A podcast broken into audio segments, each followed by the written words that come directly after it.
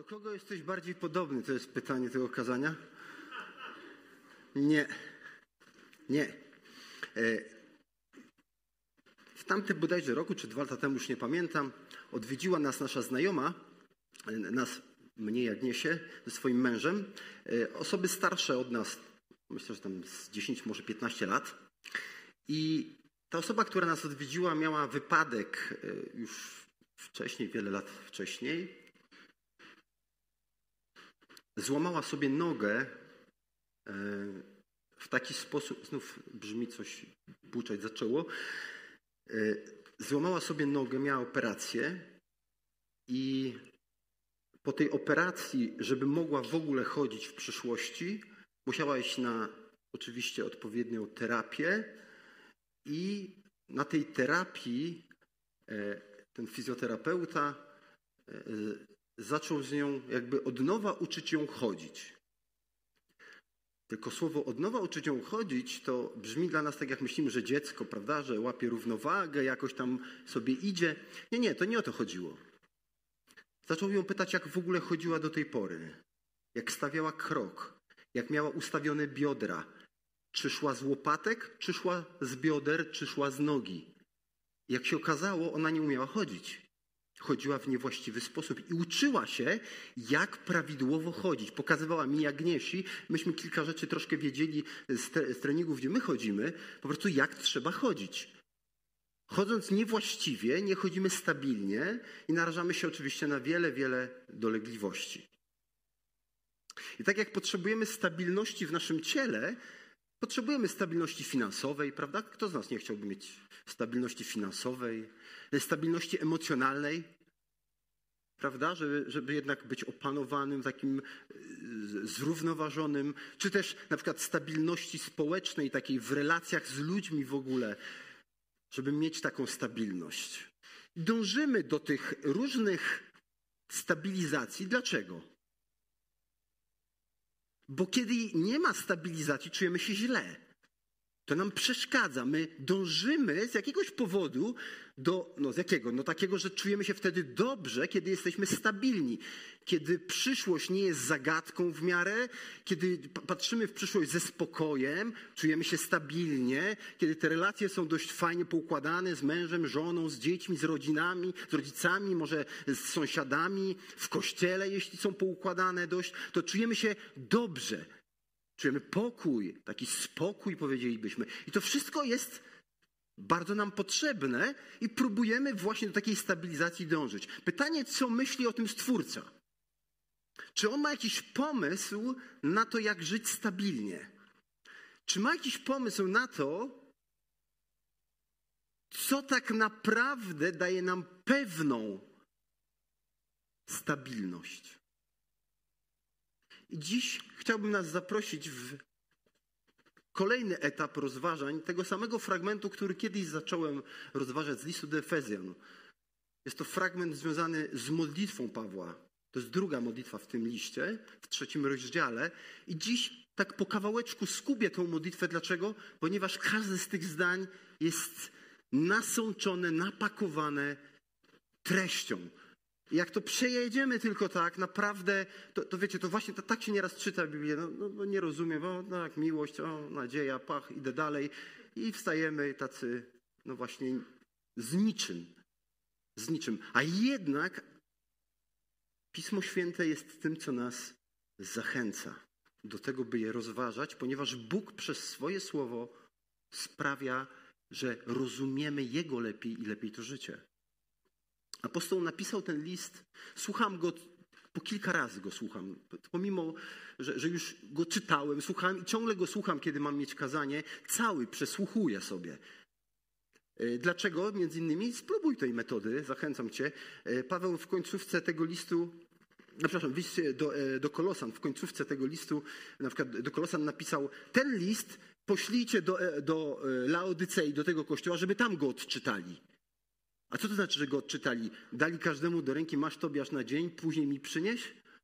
Nie, Kościół się spotykał, bo nie miał pisma, nie miał tego, co ty dzisiaj możesz mieć, Starego i Nowego Testamentu nie miał, bo Stary nawet Testament, który był spisany, to nie był tak dostępny, więc oni czytali. Oni czytali, więc jeżeli ktoś czytał, reszta słuchała. Stąd ważne, myślę, że posłuchać całości zawsze, a nie tylko fragmentów. Paweł był bardzo związany z tymi ludźmi w Efezie, był tam kilka lat.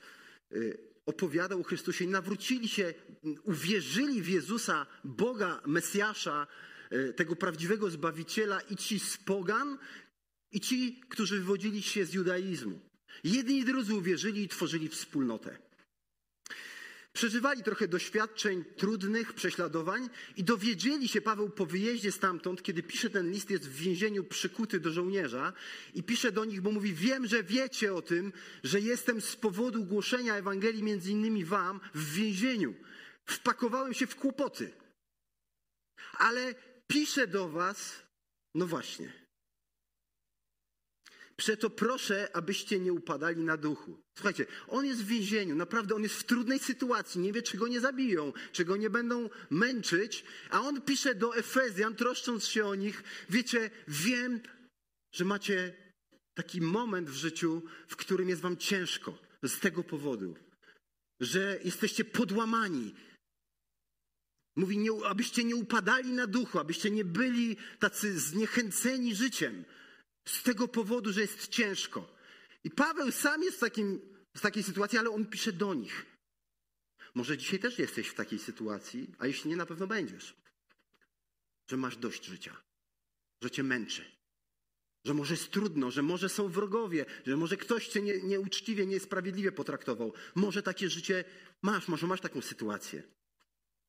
Mówi, abyście nie upadali na duchu, proszę, z powodu tych udręk. I zaczyna. Dlatego zginam kolana moje. Tylko przypomnę, to jest początek, takie przypomnienie. Żydzi nie klękali do modlitwy. Ten zwrot jest wyjątkowy. Zwykle Żydzi modlili się stojąc. Kiedy Paweł napisał, że zginam, to znaczy błaga. To jest, to jest głębokie wołanie.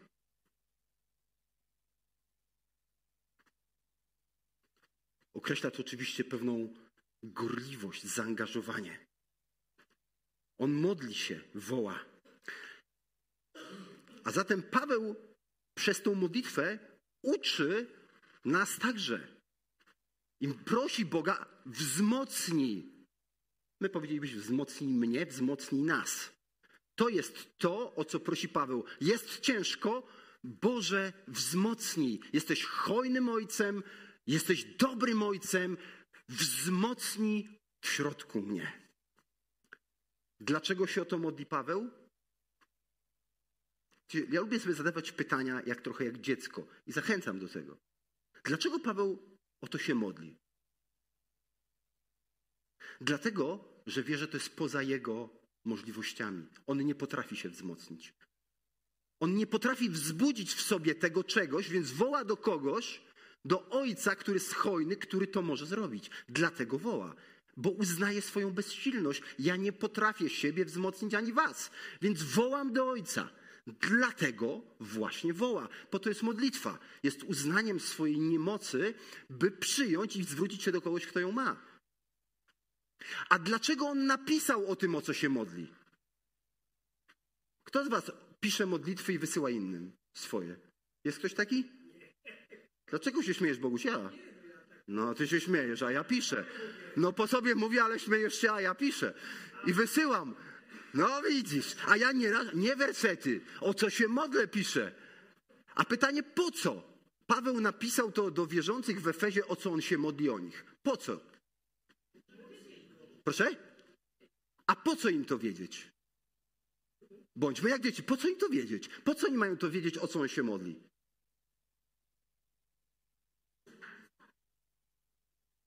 Dobra, super pomysł. Widzicie, po co jest Kościół? Po to, że uczymy się też razem, bo wiedzą oni, że on o nich pamięta, że mają w tym sensie wsparcie, że on się modli. Dobra, dlaczego jeszcze mu zależy, żeby oni wiedzieli o tym? Bo tego potrzebują.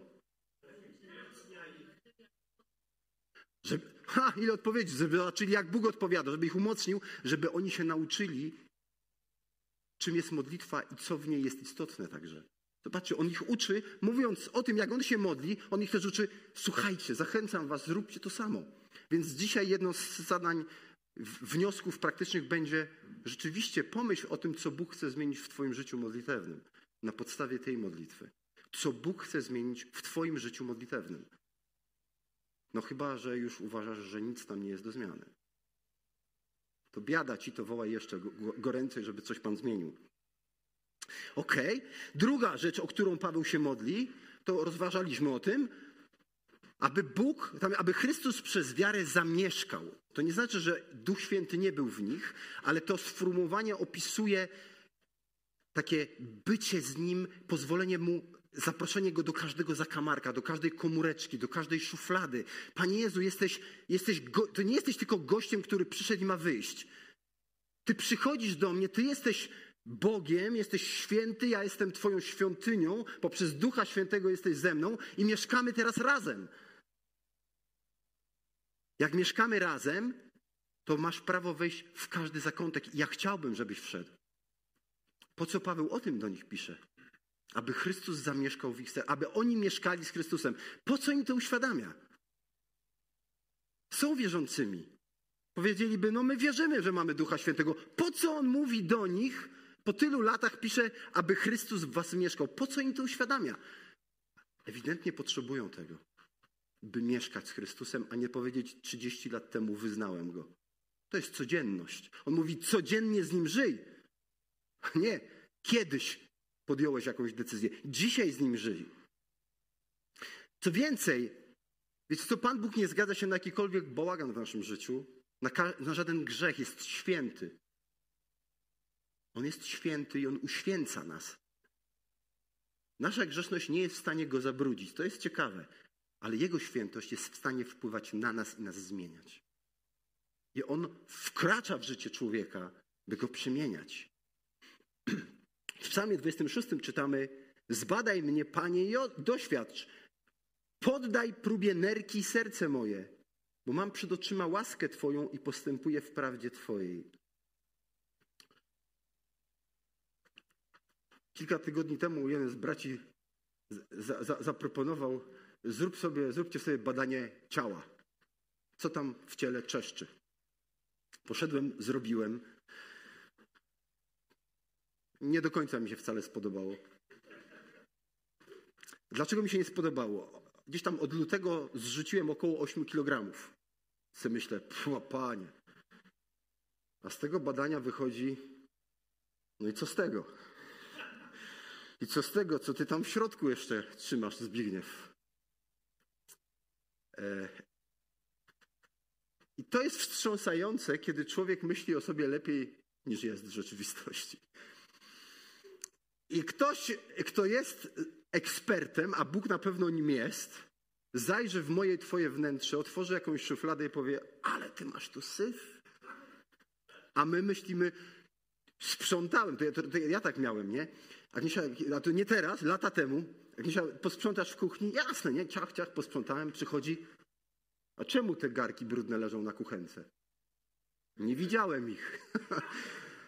I wiecie, i trochę tak jest z naszym życiem z Panem Bogiem. On widzi dużo więcej tych garków. On widzi te brudne widelce niedomyte. On to wszystko widzi. I my myślimy, że już błyszczymy, że to już jest, to już jest ten etap. Wow! Teraz to ja już jest. Kochany, zapytaj szczerze Pana, jak, jaki psalmista, zbadaj mnie. I mówię to serio. To nie chodzi tylko o... My się śmiejemy z tego, bo to jest coś z tego wesołego, ale to jest bolesne doświadczenie. Bywa bolesne. Boże, pokaż mi, jaki naprawdę jestem. Pokaż mi, jak bardzo tęsknię za Tobą. Pokaż mi, jak bardzo zależy mi na tym, żebyś to Ty był uwielbiony, kiedy rozmawiam z ludźmi, kiedy spotykam się z innymi, żebyś to Ty był numer jeden, a nie ja, żebym błyszczał. Albo żebym się nie chował, tylko żebym robił to, do czego mnie powołałeś. Żebyś Ty był numer jeden. Pokaż mi, jaki jestem.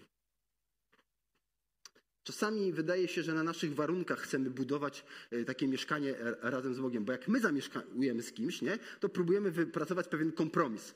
Słuchaj, no to ty to zrobisz, ja to zrobię, nie? Jak ty tego nie zrobisz, dobra, trochę zniosę, ale za dużo nie. I trochę nam się to przekłada na relację z Panem Bogiem, z tym, że Pan Bóg nie idzie na kompromis. I właściwie nie możemy się z nim mówić, że dzisiaj, wiesz co, Zbigniew, dzisiaj to trochę luzu, dobra, dajmy sobie spokój. E, Bóg nas naprawdę mieszkając w nas, i dlaczego to o tym mówię? Bo to jest jedna ze składowych, pamiętajcie od czego zaczęliśmy. Paweł mówi, jesteście w utrapieniu, jest wam ciężko.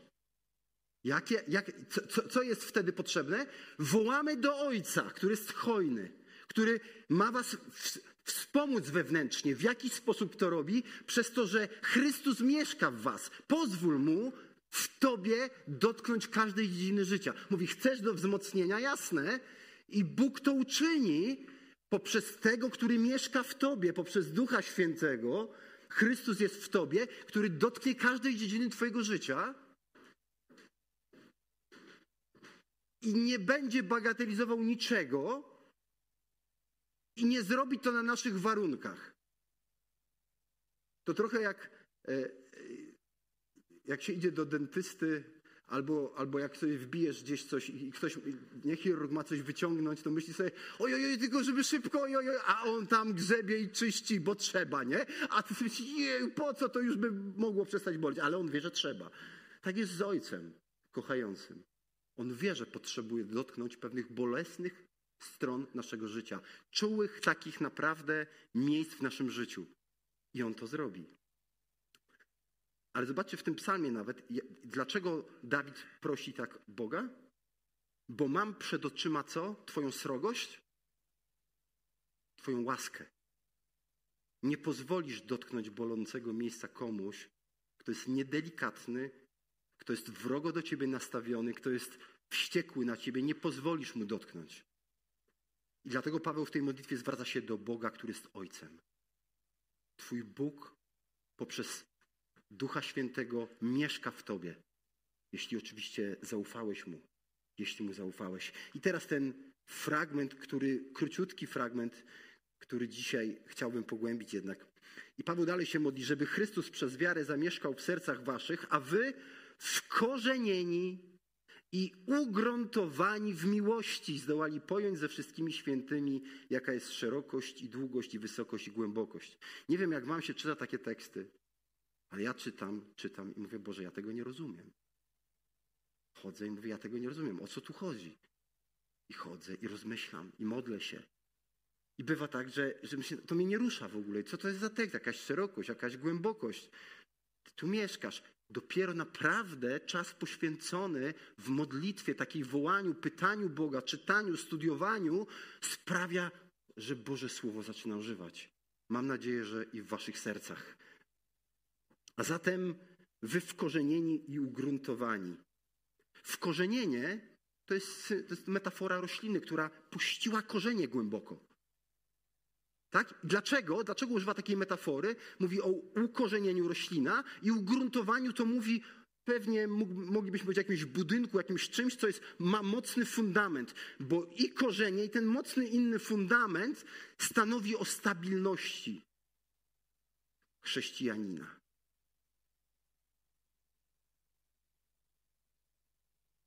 Wkorzenieni i ugruntowani w miłości. Gdybym zapytał, czym jest, y, czy, czy, Bóg Cię kocha? Powiem, tak, Bóg mnie kocha. Zna, to, to takie sformułowania znamy. Chciałbym dotknąć czegoś głębiej. Czytałem to przy fragmencie tym rozważanym wcześniej, ale jeszcze raz chciałbym przeczytać pewne dzielenie się Timothy Kellera. Chrześcijanie mogą w swoim życiu reprezentować wysoki poziom fałszywości, pustki i nieautentyczności. Powodem jest to, że rzeczy, które znają i w które wierzą, nie są przez nich doświadczane w głębi ich istoty. Pomyśl o tym. Mówisz, Bóg mnie kocha. Naprawdę wierzysz w to? Powiemy tak, wierzę w to. A doświadczasz tego? Jak bardzo? W których częściach Twojego życia? Jak bardzo?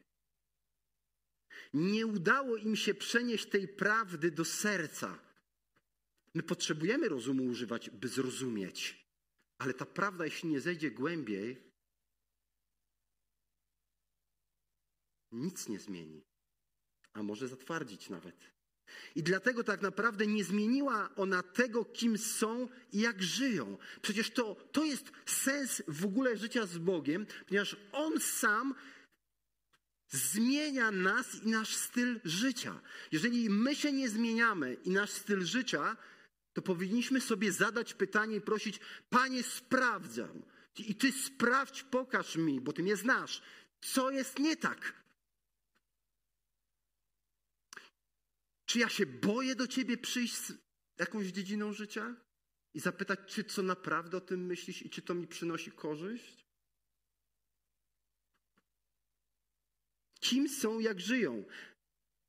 Niestety nie udało im się też doświadczyć, nigdy przeżyć, nie zostać dotkniętym Jego mocą, Jego prawdą, która daje wolność, która podnosi, wlewa nadzieję, wzbija jak orły. Kochani, to jest nasz Bóg i to czyni Jego słowo. Jeżeli pozwolisz sobie i powiesz, okej, okay, dzisiaj mnie nic nie rusza, jutro mnie nic nie rusza, na nabożeństwo nie muszę chodzić, bo mnie, i mnie nie rusza, i nie rusza, i nie rusza, to chcę Ci powiedzieć, kochany bracie, siostro, jak najszybciej wołaj do Boga, aby kruszył Twoje serce. Bo Bóg jest tym, który porusza serca, który przemienia, który dotyka głęboko. Jeśli ten Bóg takim nie jest, to jest fikcyjnym Bogiem. A nasz Bóg objawiony w Biblii jest prawdziwym, osobowym Bogiem, który, jak powiedział Paweł, mieszka. I, I, prosi on Boga, Ojca, żeby Chrystus mieszkał w nas, byśmy z Nim mieszkali, by nas wzmacniał.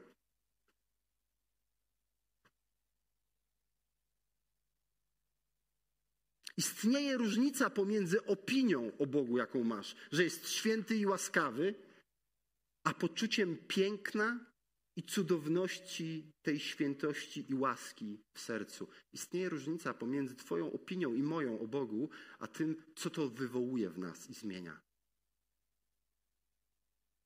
Możesz siedzieć na koncercie, a byłem, to wiem, że można siedzieć i myśleć sobie, a, grają. Może coś następnego będzie fajniejsze. grają. A może być tak, że będzie utwór, który cię poruszy, który cię dotknie. Myślisz, wow, to jest to. Chodziłbyś na koncerty, które w ogóle nic nie wywołują w ciebie żadnych emocji, nie poruszają cię? Przecież to jest bez sensu. I dokładnie to samo, pewnego rodzaju to samo doświadczenie jest w życiu z Bogiem. Potrzebujemy tego doświadczenia i dlatego Paweł w tym liście modli się. Modli się o tych wierzących. Wkorzenieni i ugruntowani w miłości.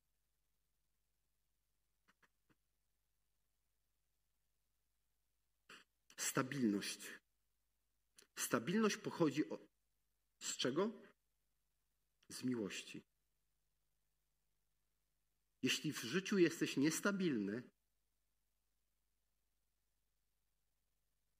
mówię tu o całym życiu, jeżeli doświadczamy niestabilności finansowej, emocjonalnej, to co z naszą stabilnością w Bogu? Kiedy doświadczenia różne przychodzą, niezależne nawet od nas, i naprawdę bywa ciężko. Kiedy dotkniecie choroba, kiedy tracisz pracę, a może dostaniesz pracę, która da, daje ci wiele pieniędzy, czy jesteś stabilny? Zobaczcie, co Paweł powiedział, że w miłości, w miłości Bóg czyni nas stabilnymi i ta miłość i ta stabilność przekłada się na bardzo praktyczne nasze życie w każdej dziedzinie. Jakąkolwiek wymienisz. Ta stabilność, o której mówi Bóg, ja nie mówię, że będziemy stabilni finansowo, że Bóg nam obieca, że nie będziemy mieli problemów finansowych, tylko że będziemy wewnętrznie stabilni z Nim. Pomimo bogactwa czy biedy, pomimo choroby czy zdrowia, pomimo to, to On nam gwarantuje pewną stabilność. Podoba mi się taki stabilizator, bo myślę, że on więcej też oddaje, to jest mój, moje takie wyobrażenie, że jak ten stabilizator, tak działa Duch Święty. Że bez Ducha Świętego możesz się spinać i stabilizować, ale to nic nie pomoże.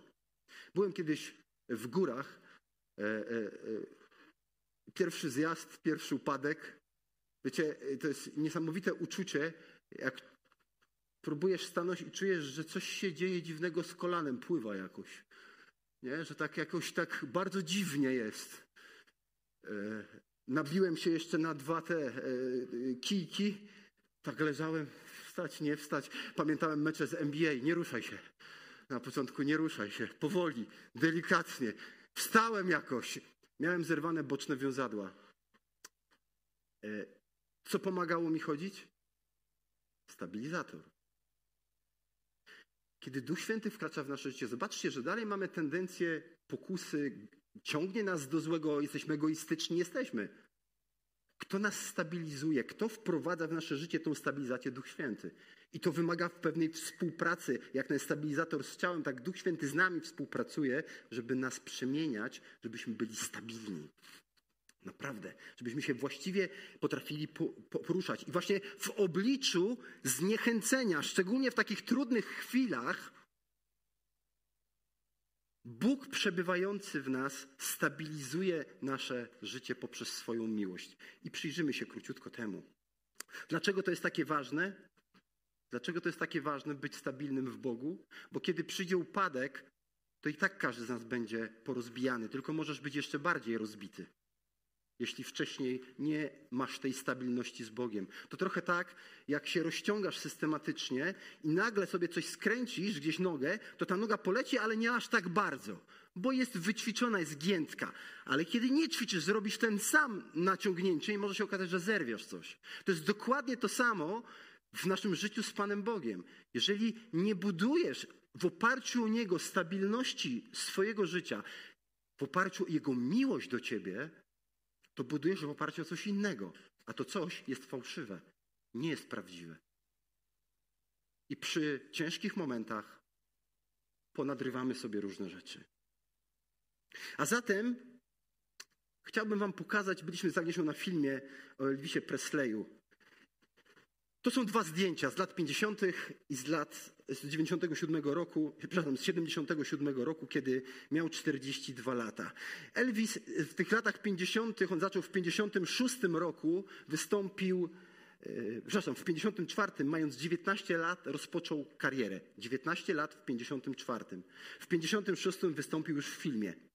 W 77 tutaj wygląda, tak jak wygląda, ma 42 lata, nadużywał leków, narkotyków, miał żonę i dziecko, które odeszli od niego, miał faceta, który go oszukał, okazuje się, finansowo strasznie i był tak zależny od niego finansowo, że do końca nie mógł robić tego, co chciał. Musiał grać tam, gdzie tamten właściwie mu e, pozwolił. Zniszczył całe swoje życie i mając 42 lata zmarł. Co powiedzieć o stabilności kogoś takiego? Wiecie, jak ludzie się zachowywali na jego koncertach? Widzieliście? Jak kobiety piszczały, jak ludzie byli zachwyceni. Stał tam degenerat życiowy, który miał talent do śpiewania. I przeżywał rzeczywiście to, co śpiewał, ale jego życie było bankructwem.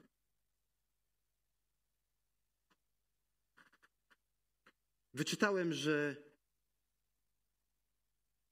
Miał powiększone serce, powiększone jelita, nadciśnienie, bardzo bolesne problemy z jelitami, ale nadal był bardzo popularny i cieszył się ogromną publicznością na koncertach. Pieniądze były zbyt duże, by je odrzucić, więc zdecydował się na trasę koncertową, w czasie której zmarł zresztą, bo ciągle był, brał leki po to, żeby był wydolny do takiego wysiłku. Bohater młodzieży w Polsce, Kizo. Dla starszych nie macie pojęcia, kto to pewnie jest. Słuchałem wywiadu z nim. To jest polski raper. Słuchałem wywiadu, który przeprowadził Wojewódzki z nim. Na ten moment Kizo ma teraz chyba 26 albo 28 lat, teraz już nie pamiętam. Stabilność finansową ma oczywiście, jest bardzo bogaty, stać go na bardzo wiele, na bardzo wiele. Oczywiście stać go na kobiety, które traktuje tak, jak traktuje. E, zresztą nawet jeżeli już ateista, e, taki cynik e, wojewódzki pyta go, czy, czy, w tych tekstach, które śpiewa i jak wypowiada się o kobietach, nie uważa, że traktuje je przedmiotowo, on jakoś tam problemu za bardzo w tym nie widzi. wyśpiewuje o narkotykach, o seksie, jest szczęśliwy, jest zadowolony. I ten cynik, ateista wojewódzki pyta go, ale słuchaj, ty to proponujesz młodzieży, która jest no, zachwycona tobą, bo jesteś autentyczny, bo mówisz, jak naprawdę u ciebie jest. I to jest, to jest, to jest sygnał, przepraszam, to na, na uboczu, margines. Jeśli masz dzieci, jeśli masz wnuki, jeśli pracujesz z młodzieżą i nie jesteś autentyczny, zapomnij, że będą chcieli z tobą rozmawiać. Musisz powiedzieć, z czym ci trudno, czym sobie nie radzisz. Być autentycznym. Młodzież potrzebuje autentyczności. I dlatego on ma takie, naprawdę powiedzielibyśmy, branie u młodzieży. Ale teraz wracamy do niego i rzeczywiście e, e, to go za bardzo nie interesuje, co tam młodzież robi. I on, to każdy ma swój rozum i ma wybierać. Ale posłuchajcie, jakie padło pytanie. Czy byłeś niekochanym dzieckiem? I długa pauza i cisza. Pada kolejne pytanie. Oni wiedzieli, o co pytają, zbadali, że tak powiem, przygotowali się do wywiadu. Pytają go, słuchaj, kiedy ostatni raz ktoś ci powiedział, że cię kocha? On mówi, nie pamiętam. A kiedy ty powiedziałeś komuś, że go kochasz? Nie pamiętam. I on mówi o sobie, że jest szczęśliwy.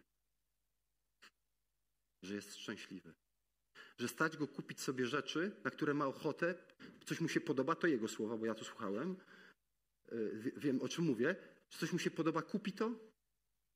Nieważne, nawet to kosztuje, bo, bo, bo chce to mieć. Mówi, I to on mówi, ale właściwie to mi niepotrzebne. I zostawia na boku. Tak funkcjonuje ten człowiek. Widać Nie? Spotkasz takiego na ulicy, a co jest w jego środku? Dzisiaj jest na fali, mając tyle lat. Gdzie będzie jego koniec? Na czym on buduje swoje życie? Co daje mu stabilność? Co daje mu stabilność, sens życia?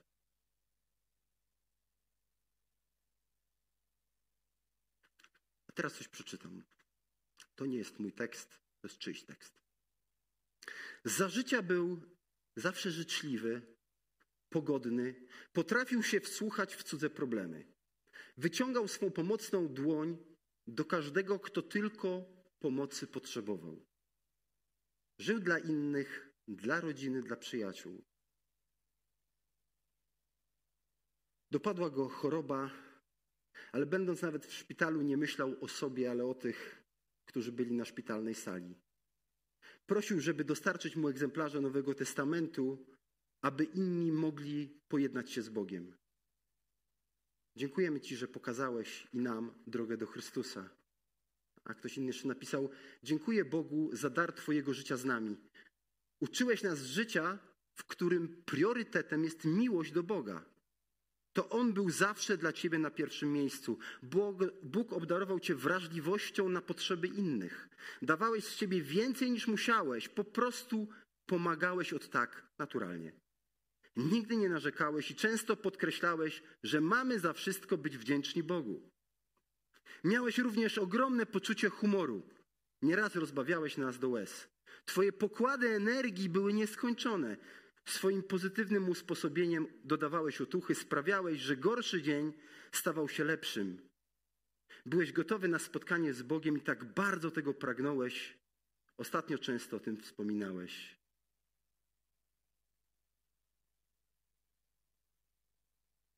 O kim mowa? Kochani, kto w tym życiu był stabilny?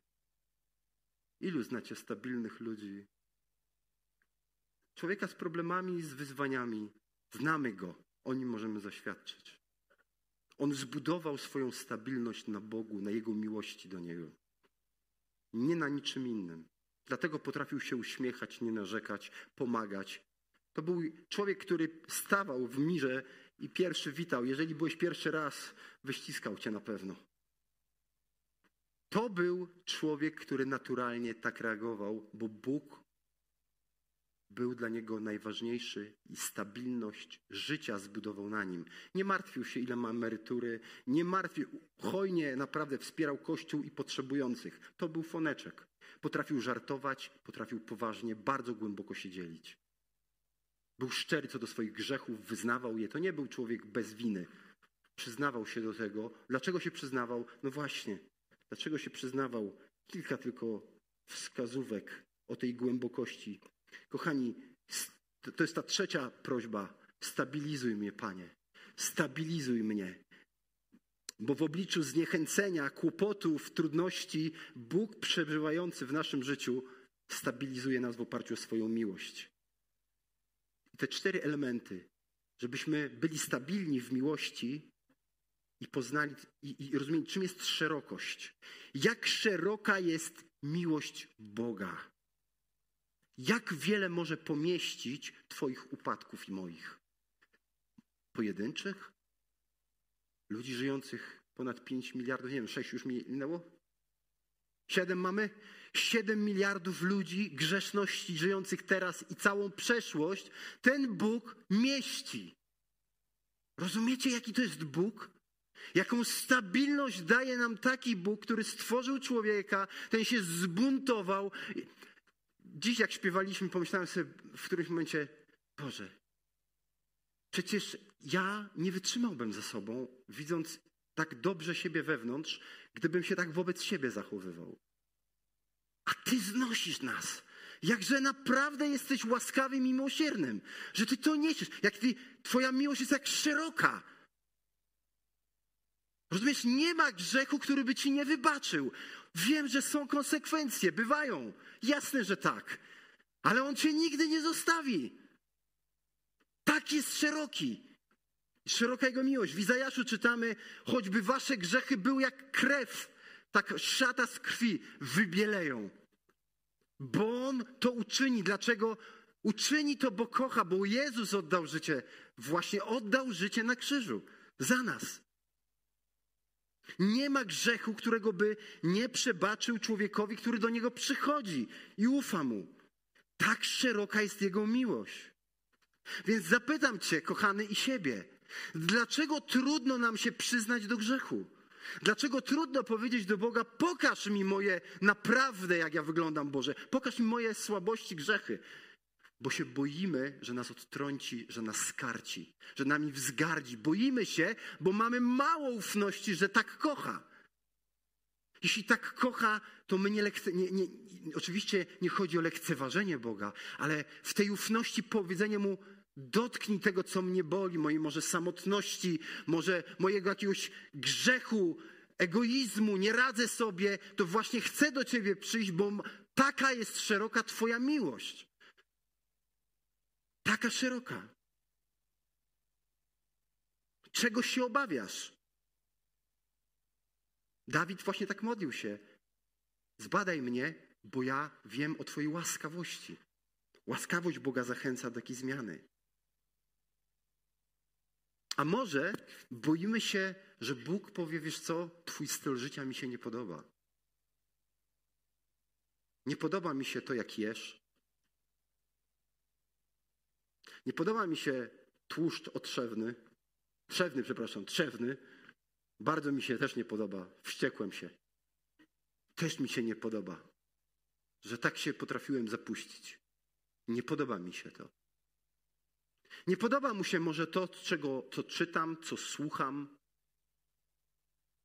czym napełniam swoje serce.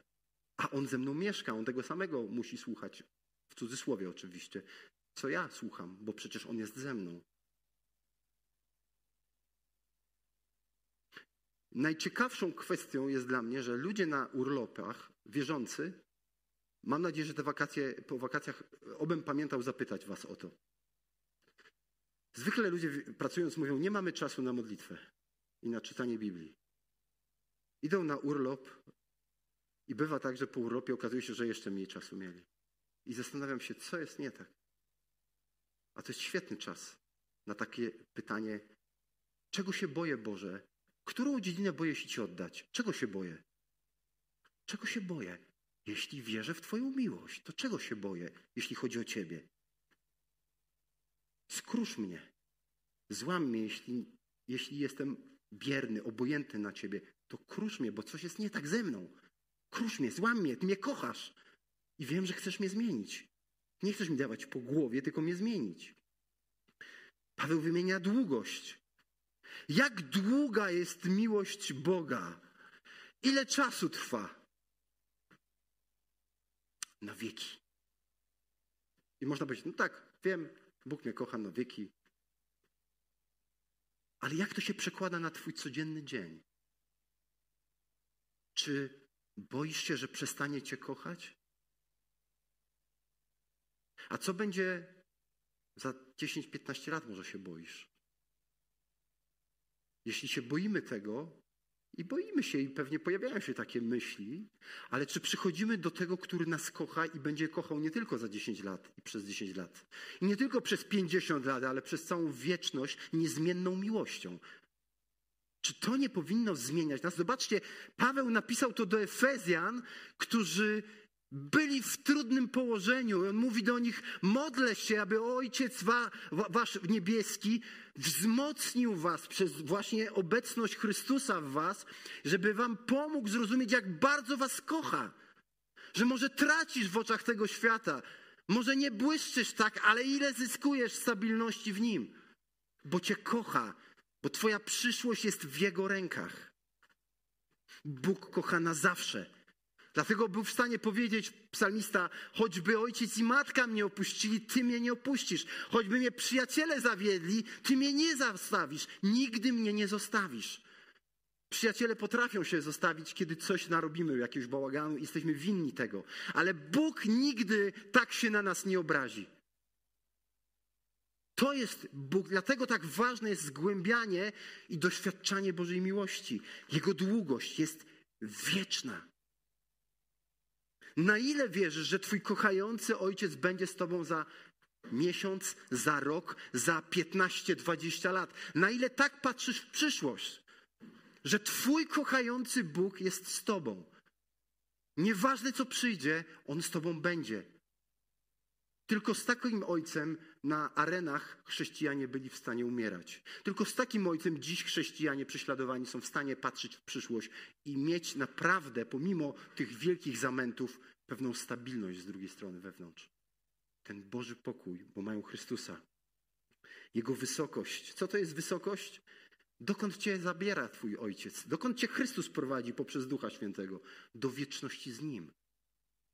To jest Twój cel. Nie jest celem mieszkanie, nie jest celem fajna praca. To wszystko ma swoje znaczenie w tym życiu, ale to nie jest cel. To nie jest cel.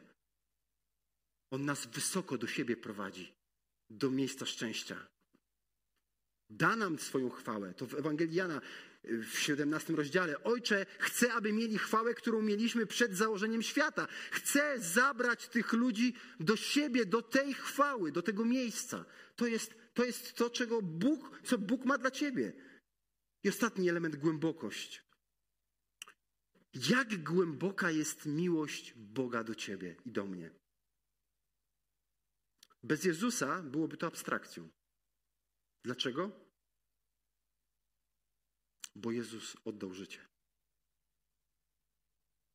Jeśli Jezus nie oddałby życia, byłoby to abstrakcją. Bóg nie kocha.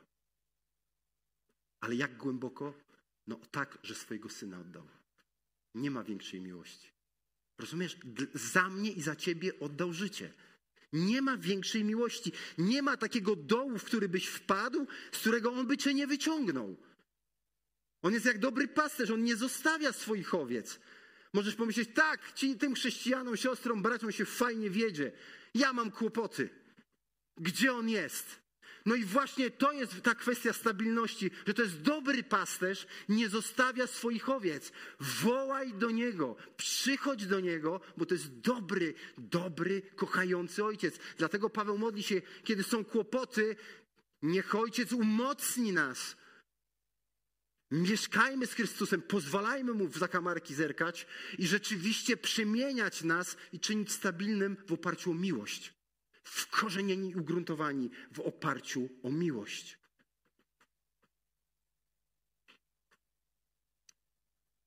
W obliczu zniechęcenia kłopotów, przebywający w Tobie Bóg, w Tobie i we mnie, w nas, stabilizuje nasze życie przez swoją miłość. O co się modli Paweł? Boże, wzmocnij, mieszkaj, stabilizuj. wzmocnij, mieszkaj, przechodź się wszędzie, stabilizuj. A zatem trzy pytania, z którymi możesz zrobić rzeczywiście co zechcesz. Możesz się przesłuchać i zostawić, a może coś da się zrobić. W których obszarach życia trudno ci być pewnym Bożej miłości? W których obszarach, nie tylko intelektem, naprawdę wiesz, że twoje serce drży, że się boisz, że nie chcesz oddać, boisz się, że wkroczy i coś ci zabierze, jakby był złodziejem, jakby czegoś potrzebował. A przecież to jest ten, który chce dać. W których obszarach życia trudno ci być pewnym Bożej miłości? W jakiej dziedzinie życia potrzebujesz dziś stabilizacji, ale opartej o Bożą miłość, a nie obietnicę, że jutro, tu i teraz będzie już na pewno lepiej? Tego nie wiem, Bóg ma moc i czyni to i nas prowadzi przez to życie i pomaga we wszelki sposób. Ale w której dziedzinie życia potrzebujesz tej stabilizacji, tego spokoju opartego o Bożą miłość do ciebie? I trzecia ważna rzecz, bardzo ważna również, która ma wpływ na to, jak będziesz odpowiadać na te pytania i jak będziesz doświadczać w swoim życiu stabilizacji i poznawać naprawdę coraz głębiej Bożą miłość. Nie znamy jej, trochę poznaliśmy. Wszystko przed nami. Co możesz zmienić w swojej modlitwie? Co możesz zmienić w swojej modlitwie? Czego się możesz nauczyć z modlitwy Pawła? O co on się modli? Może zacznijmy się też tak modlić. O to, by nas Ojciec wzmacniał i pokazywał nam, czym jest Jego miłość.